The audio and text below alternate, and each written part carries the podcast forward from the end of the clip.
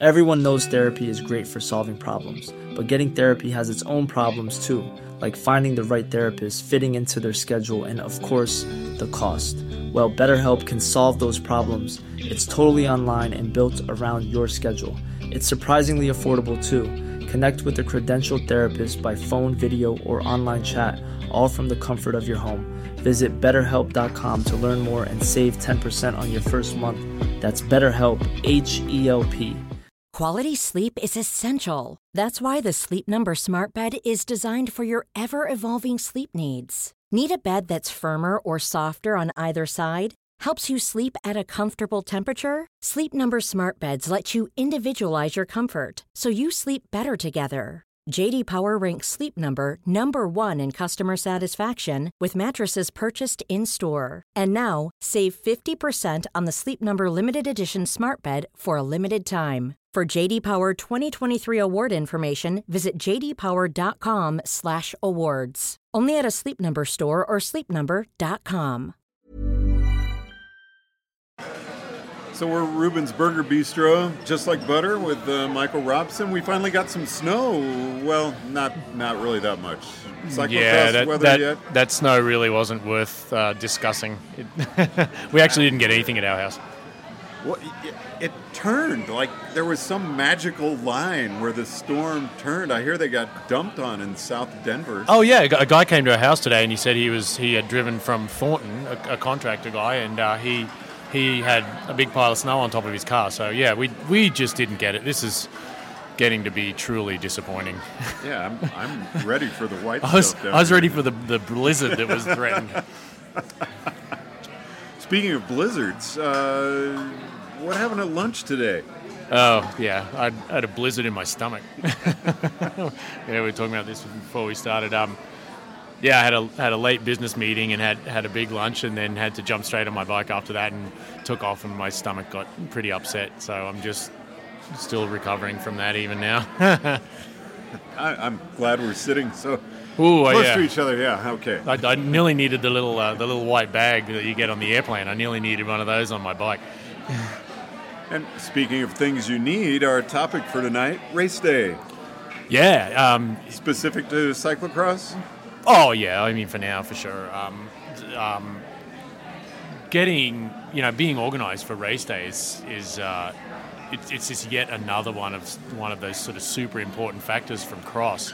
Um, and it's very very specific to cross because you typically have conditions. You have you know you have snow or ice or cold or, or you know all these different um, weather conditions and all these different factors. And when you turn up for a cross race, you kind of have to be prepared and. Uh, you, to an extent, you can sort of get you, you know you can get sucked into a bit of a fantasy land because you watch the you know you watch the European pros racing the Sven, the Sven Nysers and the the Wout van and um, they have you know they've obviously got a team and they, they have people washing their bikes for them and everything's prepared and ready and, and if they you know if they're in a muddy race and their their bike gets dirty heaven forbid they can just pull into the pits and grab a fresh one. And the the reality of local racing is actually very very different from that. You have to work out oftentimes you don't have anyone pitting for you and you don't have anyone helping you and you've got to work out how to make one bike or if you're lucky two bikes survive a whole race. And um, you know there's there's just a lot of different elements that play into that How soon do you recommend people start getting ready? Do you make a list and uh, and really put this together at the beginning of the season and take it to every event? I mean, I I put on events and I can't tell you how many times people show up without their shoes, without a helmet. Oh, I mean, yeah. it, it's and it, I feel terrible for them. Well, yeah, and, and once again with cross, you have so much equipment. You know, you'll you typically have a couple of bikes, and maybe you know, if you once again, if you're lucky, you'll have know, a selection of wheels and, and different equipment and different different materials for when you get to the race. So, you know, at the beginning of the cross season, I will typically try and prepare all my stuff, and and I'll have I have systems that that help me to to remember everything I need. You know, I've got bags with equipment in them and boxes with equipment in them, and they're they're all um, they're all sort of strategically placed. So you know, typically on Friday afternoon, I'll get get all my gear ready, get ready to race for Saturday morning or Sunday, it's and or Sunday, and um, have all have all my ducks in a row, bikes cleaned, everything prepared and ready to go. Um, I actually did a story on VeloNews, uh, uh, posted on VeloNews a while back. Let's look It was uh, it was actually October last year, and we'll put a link to it on the on the um, Acast site today. Um, and it, it goes through. Um, it's a it's a box that I have. It's just a crappy old file box, but in it is everything I could possibly need for sort of most eventualities in a race. And so it's sort of the it's the preparation box. So I have um, you know I have spares and equipment and lubes and all sorts sorts of different sprays and potions. And then um, I, I will obviously bring a separate toolbox. But you know you turn up for your, you turn up to the race with your bikes you know perfectly washed and perfectly tuned and dialed and ready to go. And then the stuff that you carry with you to a race is things that just can man- can um, help you to manage contingencies. So you know, if you're in a really muddy race, the, the likelihood of ripping off a derailleur and, and breaking a derailleur hanger. That, that is pretty high, and if you do that in practice, you need to have a spare derailleur hanger on you. Like I, you know, even with my juniors and everybody I talk to about cross, I, I absolutely recommend that that you always carry a spare derailleur hanger on you. I mean, that's something that's actually pretty common to break on a cross bike, and it's a it's a 90 second fix if you have it. But if you don't have it, you're screwed. Then you're out. Absolutely. Or I guess you're running the entire Yeah. way. Well, yeah, uh, or maybe just running to the pit. yeah, but you know, like in, in local races, especially if you have a, a, a muddy local race, you need to you need to set up your bikes um, so that you hopefully the the first bike that you start on will last at least most of the race. And if it gets you know really disgusting and packed up towards the end of the race, you'll finally pit and you'll go into the pit and grab your grab your other bike and, and then try and make it last for the rest of the race. But um, you know, typ- typically for a muddy or a snowy race, you like I would spray down my derailleurs, uh, like my, my front and rear derailleur, um, the rear cassette, rear derailleur, and front chain rings. Just hose them down with, with lube. You know, my one of my favorite potions is is just Triflow in a can, the Triflow in the spray can. Now, one of the things I really like about Acast as a server for our podcast is that we can put pictures up. Yeah. So I'm hoping we can get the picture up of your um, your Yeah. race day box. Yeah, put a picture in, picture And on there, and we'll, one we'll of the put the things link that in. stands out to me, and you were talking about spraying down the uh, front chain rings, and uh, is Pam Pam. cooking oil. How do you use it's, that? it's it's actually I mean it's that's one of the old fashioned ones that I've I've had mixed luck with it, but for some reason, as you can see from the picture, Pam seems to always end up back in the box. and you have two Um, two cans of it. well, two of everything. Two Oh, is okay. two is one, one is none. Apparently, that's an old uh, um, old marine saying. It's you, you got to be redundant. But yeah, if, if if you have things that you get through a lot of, like the Triflow in a can and, and the Pam, typically you know try and carry two bottles of it in case you run out. But um, yeah, the Pam it's it's just super duper greasy, and sometimes you can spray it on the bottom of your shoes to try and stop your shoes from attracting mud, and you can spray down your frame, like you can spray down your frame tubes. Um, and, and sort of a few different strategic points on the bike, like right, you know, right up behind the fork where it joins onto the to the frame. Like that, that's a, a pretty common place where mud will pile up on your bike. Spray that down with Pam, and at least for a while, the mud will kind of shed off until the, the Pam sort of gets depleted and it starts to fall off with the mud. But you know, the, the object of the game with this stuff is is your bike is going to get covered in crap and it's going to go downhill. You just want it to last as long as possible and be in as good a condition as possible when you get to the end of the race.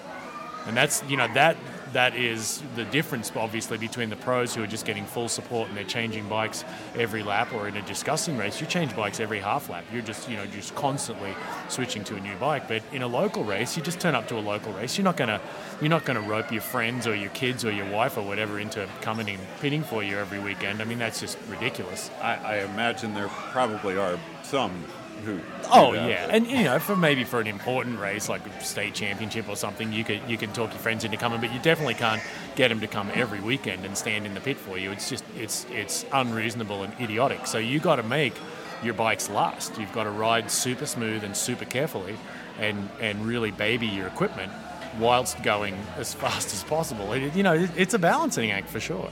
Now, do you basically have enough equipment where you could build another bike At the race, or in, in this box? Oh God, no, no, Okay. no. The the box, you know, the um, the box that, that I'm talking about that I from the story that I wrote last year, it's sort of just a contingency box. So you know, for me, I, I will I'll turn up at a race, and I do have two bikes, um, and I'll I will have you know they'll be um, completely cleaned and completely tuned and ready to rumble. And then, you know, I mean, once you're at the race, um, anything can go wrong. Oh, thanks, darling.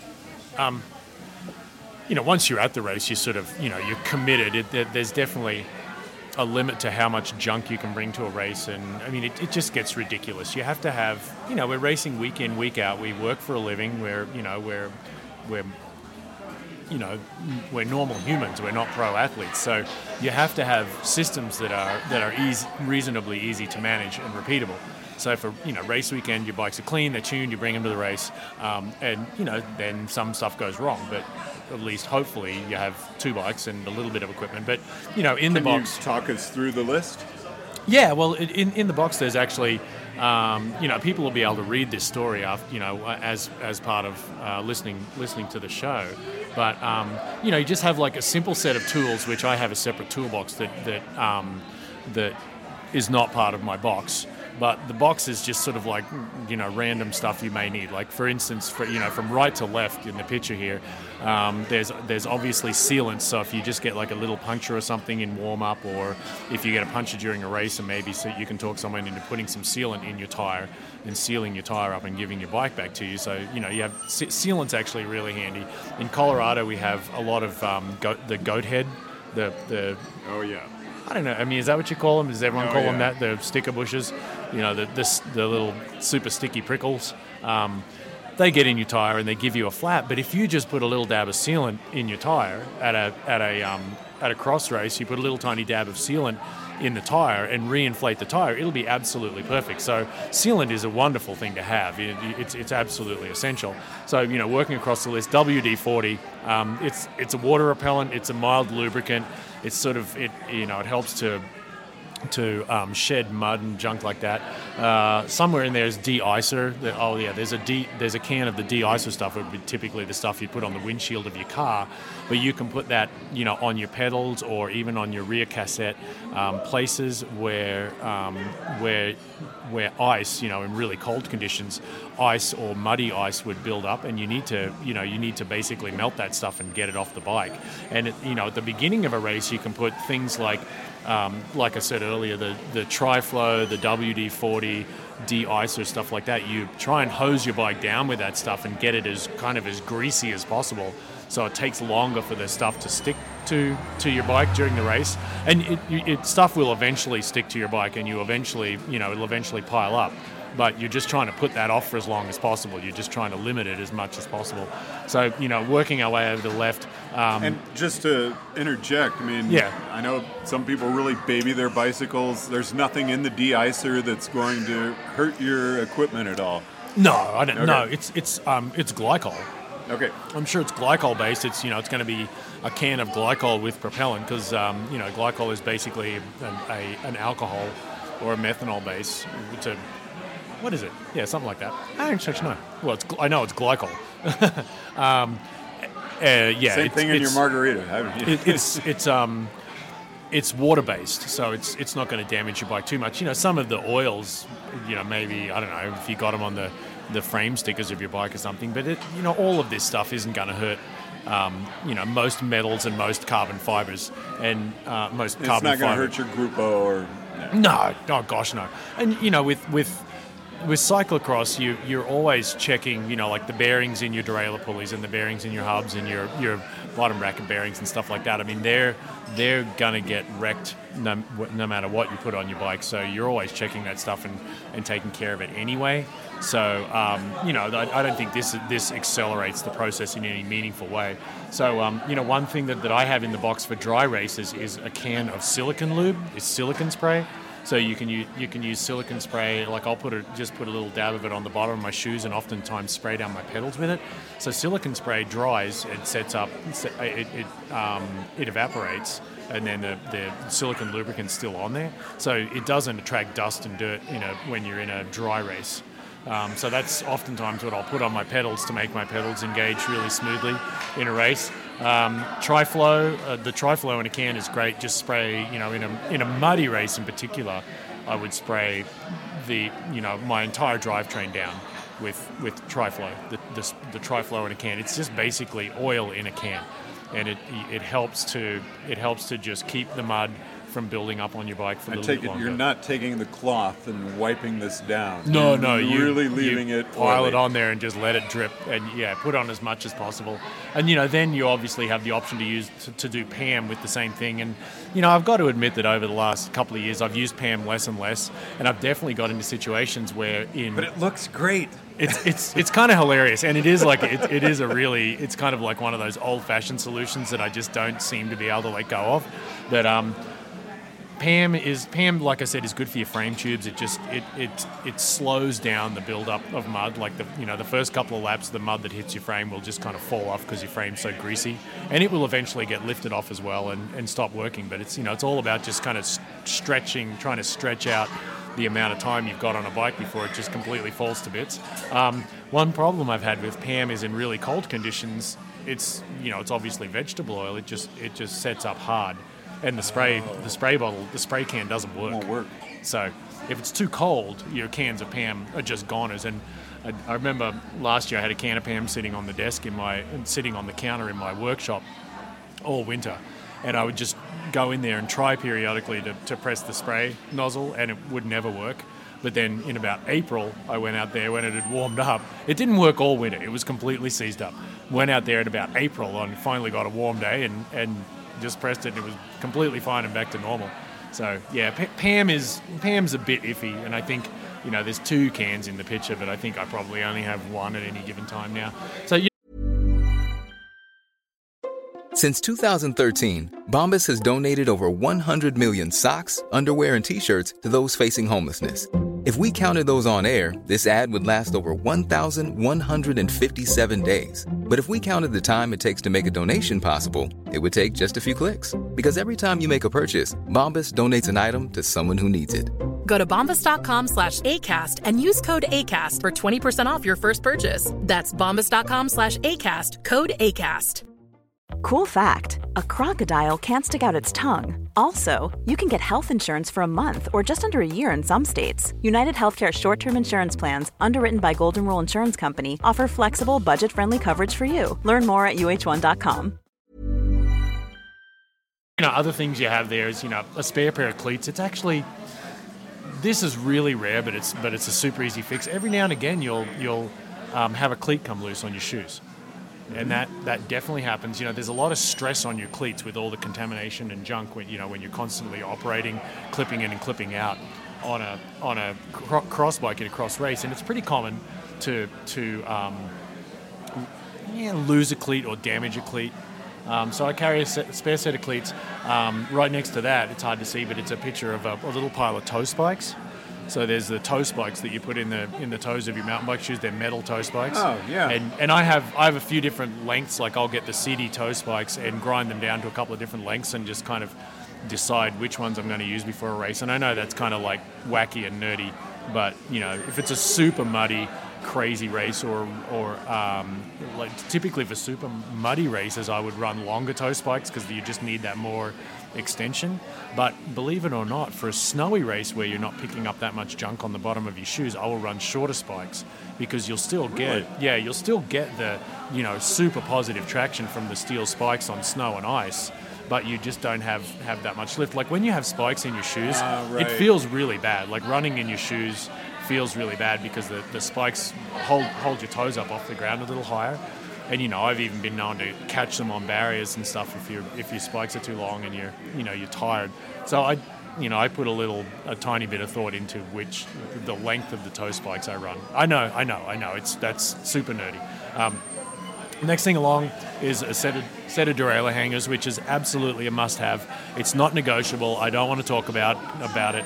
Get spare derailleurs for your derailleur hangers for your bike and carry them on you. Carry them in your spares kit You're not on your leaving bike. that. You're carrying it on your bike. Oh, not in the race.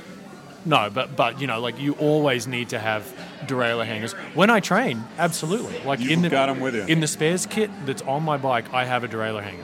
Because you can change one in 90 seconds, and it, and if you break off a derailleur hanger in training or something, you know, like I, I, I was riding with a friend the other day, and she, um, you know, we, we were doing start practice in a park on wet grass, and grass was kind of piling up in the derailleurs and stuff, and uh, she eventually ripped her rear derailleur off. she had no derailleur hanger. She literally had to walk to the bus stop and scrounge five dollars off, off somebody and and catch the bus home. And if she had had a, a derailleur hanger that costs I don't know ten bucks or fifteen bucks or something, weighs five grams and takes up absolutely no room, she could have fixed that problem and just been back on her bike. The derailleur hanger is something you absolutely carry all the time, no question. So and but No, wait. You were with point. her, and you carry a derailleur hanger, but you wouldn't give it to her. Well, they're all different. You need a derailleur hanger for your bike. Like I have a, I have a Moots. You know, I've got a Moots with a with a specific derailleur hanger. Yeah, yeah, you're hilarious. but you see where I'm going here.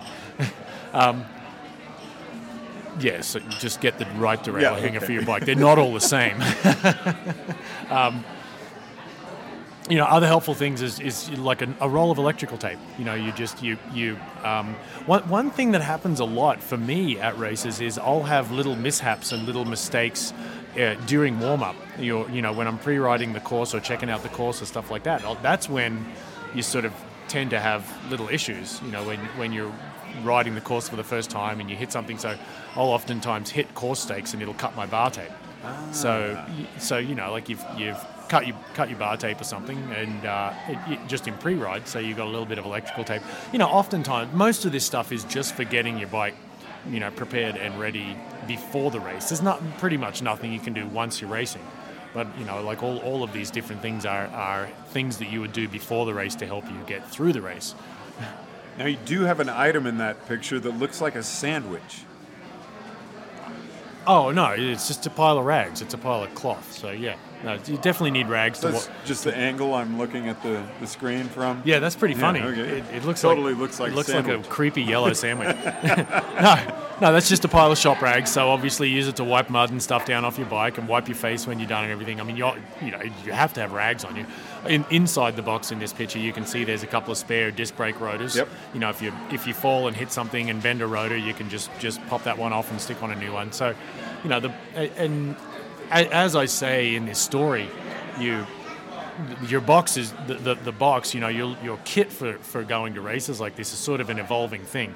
You might put something in there and never use it and after you know like half a season of not having touched that item that you put in the box you just pull it out and make room for something else. And then there's other items in there that you just use absolutely constantly. Like here in colorado I always use sealant at some point. At a couple of points during the season, I'll, I'll end up putting sealant in my tires because I get to a course and there's goat heads or something and I'm worried about flatting, or I actually go out on pre-ride in flat and have to have to repair a tire. And that's Do you ride tubeless, or you go ahead and put that in regardless? Well, yeah, in tubulars, you even use it in race tubulars, just to, just as a, like a security measure.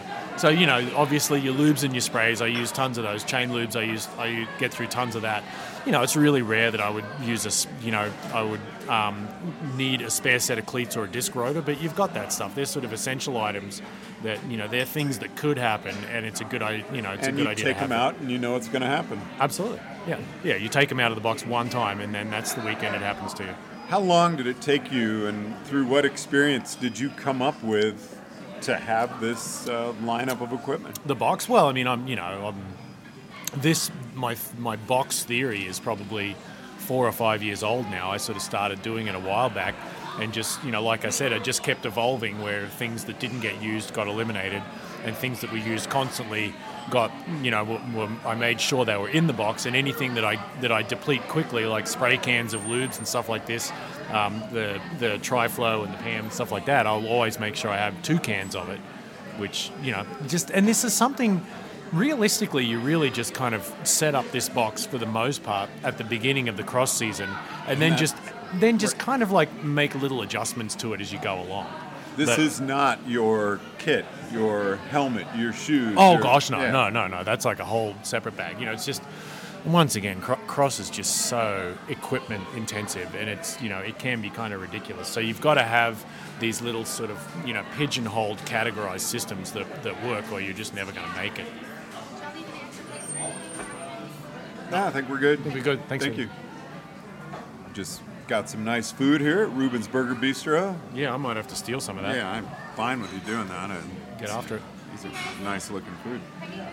Ruben's Burger Bistro. This is just like butter. Michael Robson, George Thomas, my daughter's here at the table. Nice evening here. Yeah, it's pretty good. There's a lot of kids in here tonight. So Must be kid night. Last night was industry night and we missed it. one thing I'm I'm not seeing is tubes, tires, anything like that. Oh well, in in the box, it, it, They don't- are in there. Yeah. Well, and for me, when I go to a race, I'm racing tubulars only.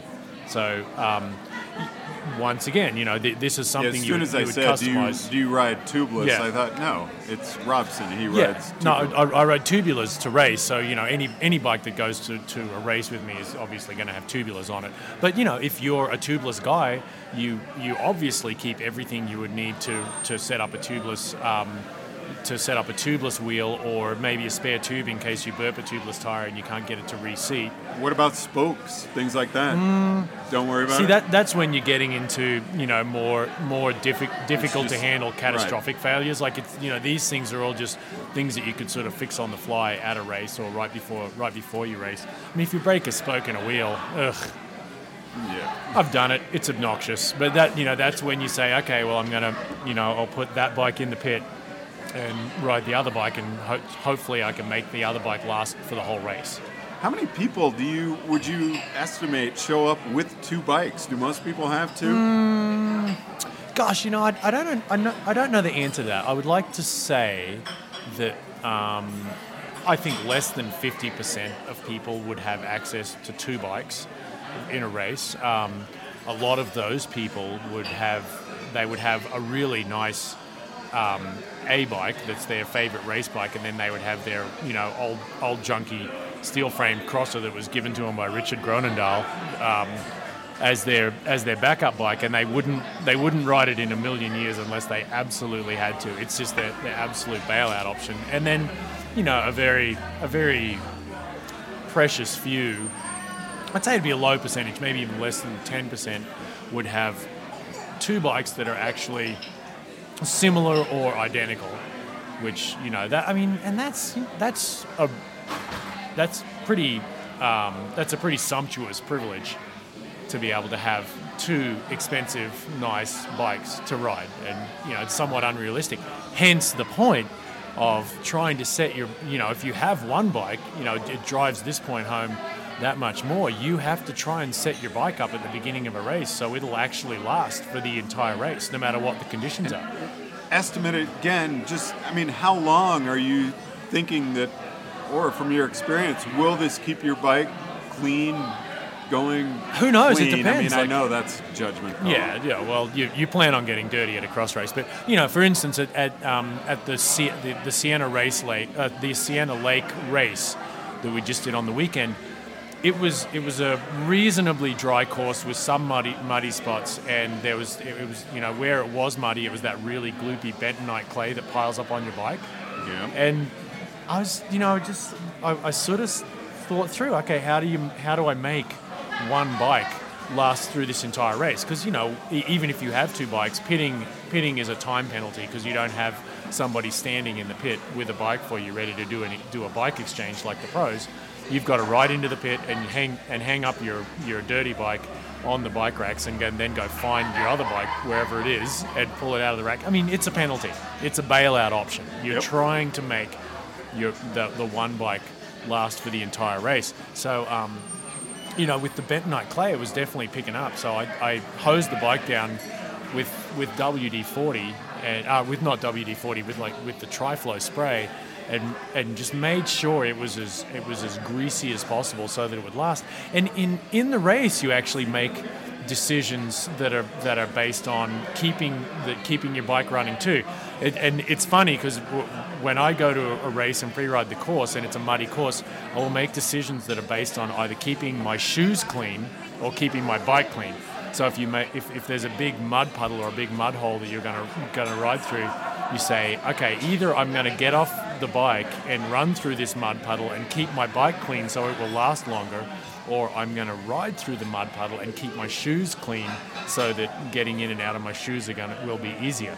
And it's and you you sort of think through this stuff a little bit and you make the best judgment call you can based on on um, your best guess of how long you can make your equipment last. Okay, goofy question for you. please don't roll your eyes too far up. I'm already rolling forehead. my eyes. I'm already doing it. I'm thinking about your eyes, eyewear, and I I just keep thinking of jockeys when it's a, a wet course and they're ripping their goggles off because they've got layers of, or you can peel stuff. Yeah. What do you What do you recommend? It's that's actually funny because um, in in a lot of races, I didn't up- see your eyes roll at all. Okay. Yeah, no, no, that's that's actually a, a, that's a great question, and and it's probably one that no one really thinks to ask.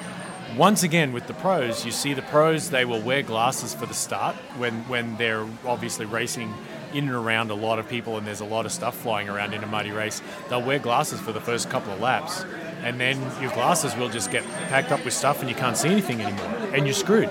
And they will ride they will ride past the pit and just throw their glasses off, and their mechanic will grab them. Um, and I have I've done that a lot of times as well. Um, you know, ridden the first few laps with glasses on. I have to admit this this year um, we my team is all on Oakley glasses, and I don't know what it is about those friggin' things, but I am yet to take my glasses off in a race. Really? I've ridden every lap of every race with glasses on so far, and I don't know. It's absolutely phenomenal. That you know the optics of those glasses are are just head and shoulders above anything else I've ever ridden. Um, and the new the new Jawbreaker sunglasses, the the Oakleys that we're running, um, they have vents so they don't fog up. They have little vents in the lenses. Um, and for some reason, they just don't seem to get as covered in mud spatter and, and junk as you would think. But typically, you know, if, if it gets, you know, I'm sure we'll eventually be in a race where we'll get really covered in stuff. Um, eventually, you will you'll take off your glasses and and uh, get rid of them, um, and just obviously go with nothing on. And you know, you get mud in your eyes and have to blink a little bit or something. But hey, man, it's cross. All right. Just kind of summarize. God, I would say you know just just click on the link that's here on uh, Acast and and have a look at that story, and kind of make it up for yourself. Like think you know think when you get get to a race at the beginning of the race, think of you know just the few little elements you can take care of that will help help you and your bike to last all the way through the race. Considering that you don't have a pro mechanic standing in the pit waiting to hand you a, a fresh, sparkly, clean new bike. Obviously, the most important piece of equipment to you, derailleur hanger. yeah, the derailleur hanger was a bit of a rant. Sorry about that. No problem. But great time tonight here at Rueben's Burger Bistro in Boulder, Colorado. Any last words? Get a derailleur hanger. All right. Get two derailleur hangers. Two is one, one is none. For Michael Robson, I'm George Thomas, just like butter on over the top cycling. Good night. Even when we're on a budget, we still deserve nice things. Quince is a place to scoop up stunning high-end goods for 50 to 80% less than similar brands. They have buttery soft cashmere sweaters starting at $50, luxurious Italian leather bags, and so much more. Plus, Quince only works with factories that use safe, ethical, and responsible manufacturing. Get the high-end goods you'll love without the high price tag with Quince. Go to quince.com slash style for free shipping and 365-day returns. Planning for your next trip? Elevate your travel style with Quince. Quince has all the jet-setting essentials you'll want for your next getaway, like European linen, premium luggage options, buttery soft Italian leather bags, and so much more. And is all priced at 50 to 80% less than similar brands.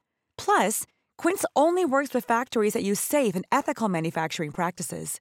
Pack your bags with high-quality essentials you'll be wearing for vacations to come with Quince. Go to quince.com slash pack for free shipping and 365-day returns.